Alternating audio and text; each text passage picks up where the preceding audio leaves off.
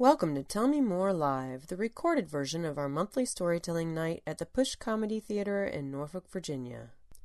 In this recording, Kyle Reed, who spends a lot of time on the road and has an aversion to glitter, tells the story of what it takes to get your life back on track.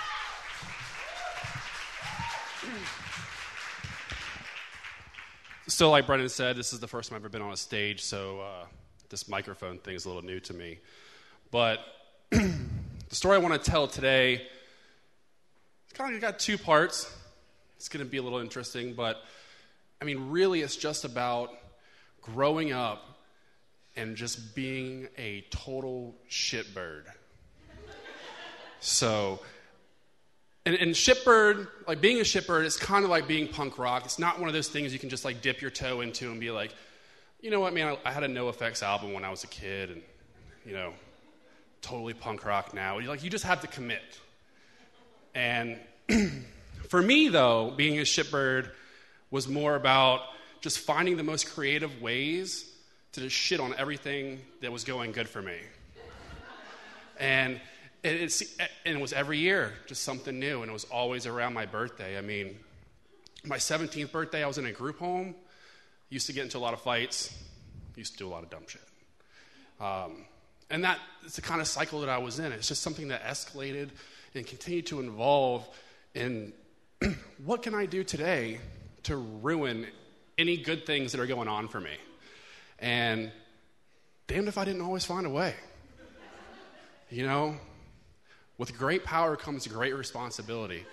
Somebody has to be the asshole that's the frame of reference for somebody else's good kid. I'm the asshole. So, by the time I was 21, I was doing even more dumb shit, as you can see. And uh, so, my 21st birthday, I go out, I do 21st birthday things. I get completely shit faced. Um, later, later that night, somebody would ask me, What did you drink? And my answer was everything. so, I go out with a couple of my buddies, um, my neighbor, my good friend Will. Uh,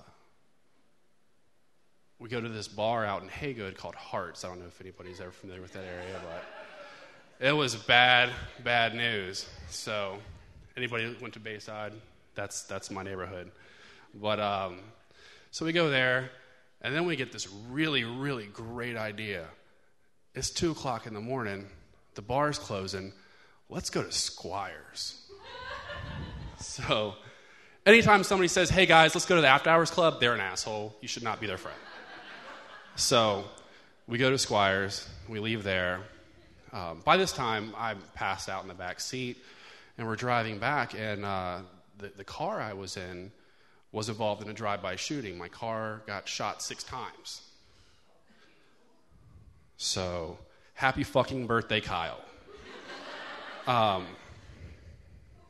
and the crazy thing is, I'm passed out in the back seat, and I wake up and I see lights, kind of like the lights that are right here and in the rearview mirror, um, not having a flashback, guys, it's okay.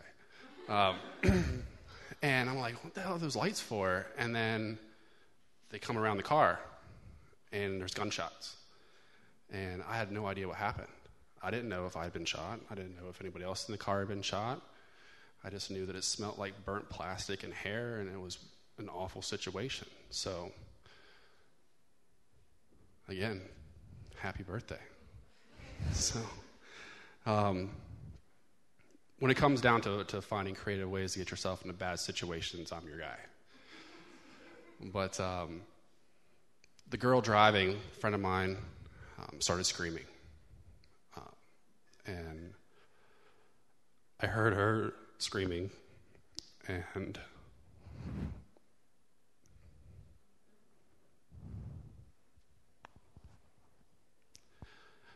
I tried to lean forward and my leg was wet. So, I grabbed my leg. And I don't know if you guys are aware, but there's an artery that goes around the top of your leg right here. And if anything damages that artery, your femoral artery, it doesn't take much to cause a lot of blood and for that to be it. So, I had been shot in the leg right here. I tried to grab my leg and my arm wouldn't move because a bullet had come through the back of the car along this side of my body with my arm like this, and I got, had a bullet in my elbow. Um, fortunately, wasn't my femoral artery. so, I mean, I can fuck things up pretty bad, but there's a limit, fortunately. So, um, but the scary, the scary thing is, and, and, the powerful thing is, is that, you know, I have a, a nickel-sized scar on the side of my leg right here, and it's directly below my femur. Um, so the difference between me being able to stand here or me being in the ground somewhere is about a degree. You know, this or this. So you would think that coming that close to something that terrible, you know, your life being over, that it would be a wake up call. That maybe, maybe I'm done being a shipbird. Maybe it's time that I actually try to do something positive with my life. Maybe I should get my shitbirding together and go do something else. You know, you would think that. and you would be wrong. so I continued, and, and, the crazy thing is, is that people are like, wow, you know, that's really scary. I'm like, yeah, it was really scary. I cried, and it hurt really bad, and I called my mom. By the way, if you ever get shot, don't call your mom from the car that you just got shot in before the ambulance gets there at 3 o'clock in the morning and then leave her a voicemail that says, Hey, mom, I got shot, but I'm okay. Because my mom will tell you that's a bad idea. So I did that, by the way. It is awful. So. And, and, you would think, again, being faced with your immortality at such a young age, you're 21, the world is yours, you know, you can do anything you want and that it would it would kind of scare you straight, and it didn't. And the weird thing was is that I, I became more, it became worse. I got more into doing all kinds of crazy things and trying to sabotage my own life because at that point I felt invincible. I was like, if I survive this, then I can get through anything, right? It had the opposite effect. So, and, and this continued for another two years. And there was one night I'm at a bar in Chesapeake. Never go to Chesapeake.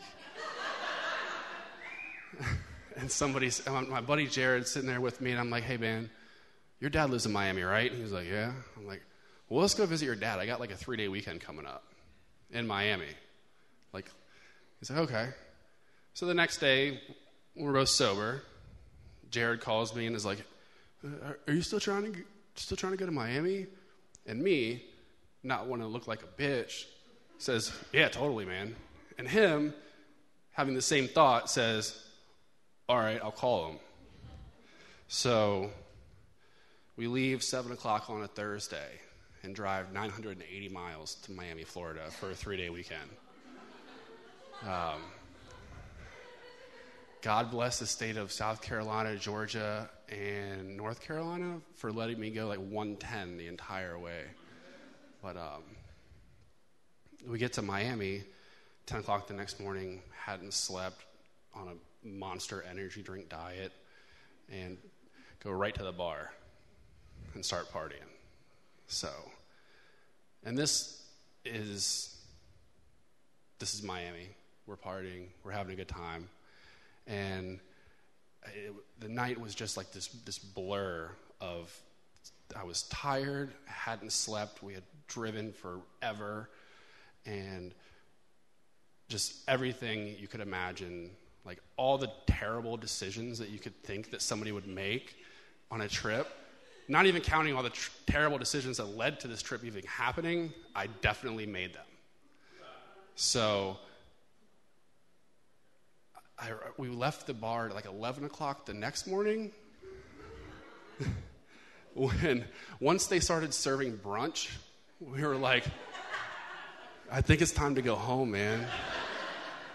you know, I, I haven't eaten food in like two days, and I'm really starting to feel like I might die. So we leave the bar after shooting dice with some guys in the parking lot because why the hell not, right? And uh, we go back to his dad's house, and his dad, I'd never met him before, and he was like, "Yeah, my dad like rides motorcycles." I'm like, "Okay, that's cool." And his dad like really fucking rides motorcycles. Like his dad's like this big biker guy, huge goatee. His name is Mad Matt. Like that's what people actually call him. It's not like a random nickname on the internet. Like people only know him by that name. Um, Mad Matt doesn't have a license because he rear-ended an undercover cop and then beat the cop up. so th- this is, you know, a great night, right? Full of wonderful, wonderful opportunities. So we get back to Mad Matt's house, and you know, I go and take a shower, and I, I, I'm like, I don't know what the hell I'm doing with my life right now, man. I'm having this existential crisis with like head and shoulders in my eyes, like wondering what the hell is going on. And I start, you know, showering whatever, and I look down, and I'm like, what the hell is going on here? I'm looking, like, I, all right. I get dressed and I go outside, and my buddy Jared and his dad, big ass biker guy, sitting outside watching TV because I had a TV outside because it's Miami and it's beautiful. Um, and I look at him like, guys, w- what did we do last night? Like, what kind of shit did we really get into? And they're like, well, I don't know, man. I don't know. I really, I'm, I'm just tired. I'm like, well, there's definitely like glitter on my penis right now.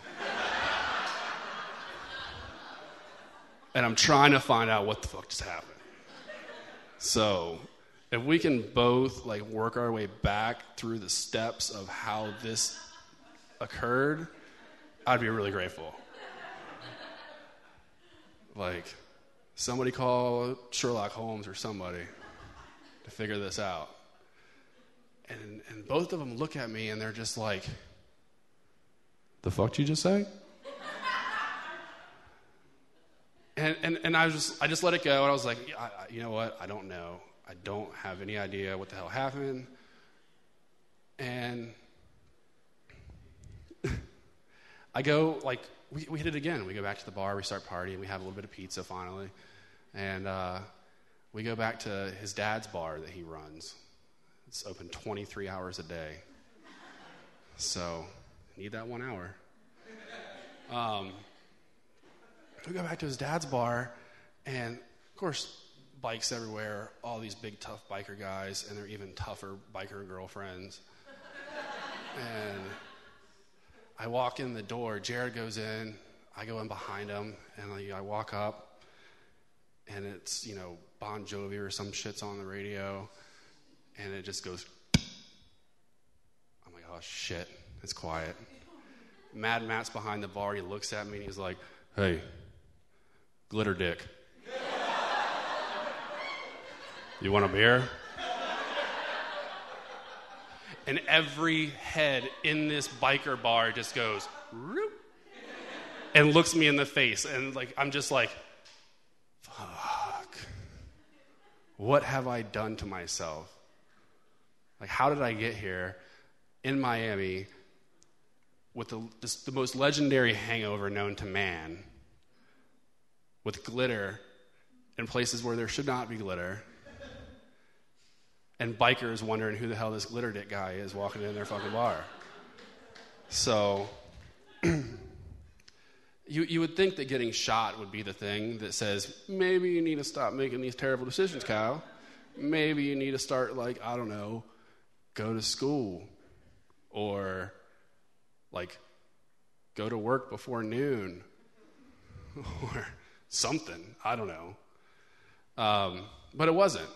It wasn't having the difference between your life having a, having a future and being dead being one degree somebody like this or somebody like this that wasn't enough for me because the things that break you out of the rut that you're in the cycle everybody's got a cycle things that break you out of the negative cycle are never the things that you think they're going to be it's not the big powerful thing that you're like oh this whatever it could be if you're ready if you're open to it but I wasn't then. By the time I got glitter on my dick, I was a little more open. so that's what, and it, it was this weird thing. It's, you know, you're never going to grow up until you're ready. Nobody's ever going to change, no matter what horrible thing happens to them, until they want it, until they're ready. For me, it was just something so embarrassing that I was like, no, no, no, no. This can't happen again. There's only one time that this is ever going to happen, and I'm going to tell everybody about it. But, you know, that, that's it. If you're waiting for something to change you, stop. Because it's not out there. You need to want it, and you need to be open to it. Because there's nothing in this world that's going to change you except for you. So, that's it. Thank you for joining Tell Me More Live, the recorded version of our live storytelling event at the Push Comedy Theater in Norfolk, Virginia. If you'd like to join Tell Me More or help out in any way, visit tellmemorelive.org. That's tellmemorelive.org, where you will find our online submission and contact forms, a schedule of upcoming shows, and more storyteller podcasts. To keep up with the most recent podcasts, you can subscribe to Tell Me More Live via RSS, iTunes, and Stitcher. If that's not enough, you can follow our Tell Me More Live updates on Facebook and Twitter. Until next time, this is Deb Markham reminding you a happy ending always depends on where the story ends.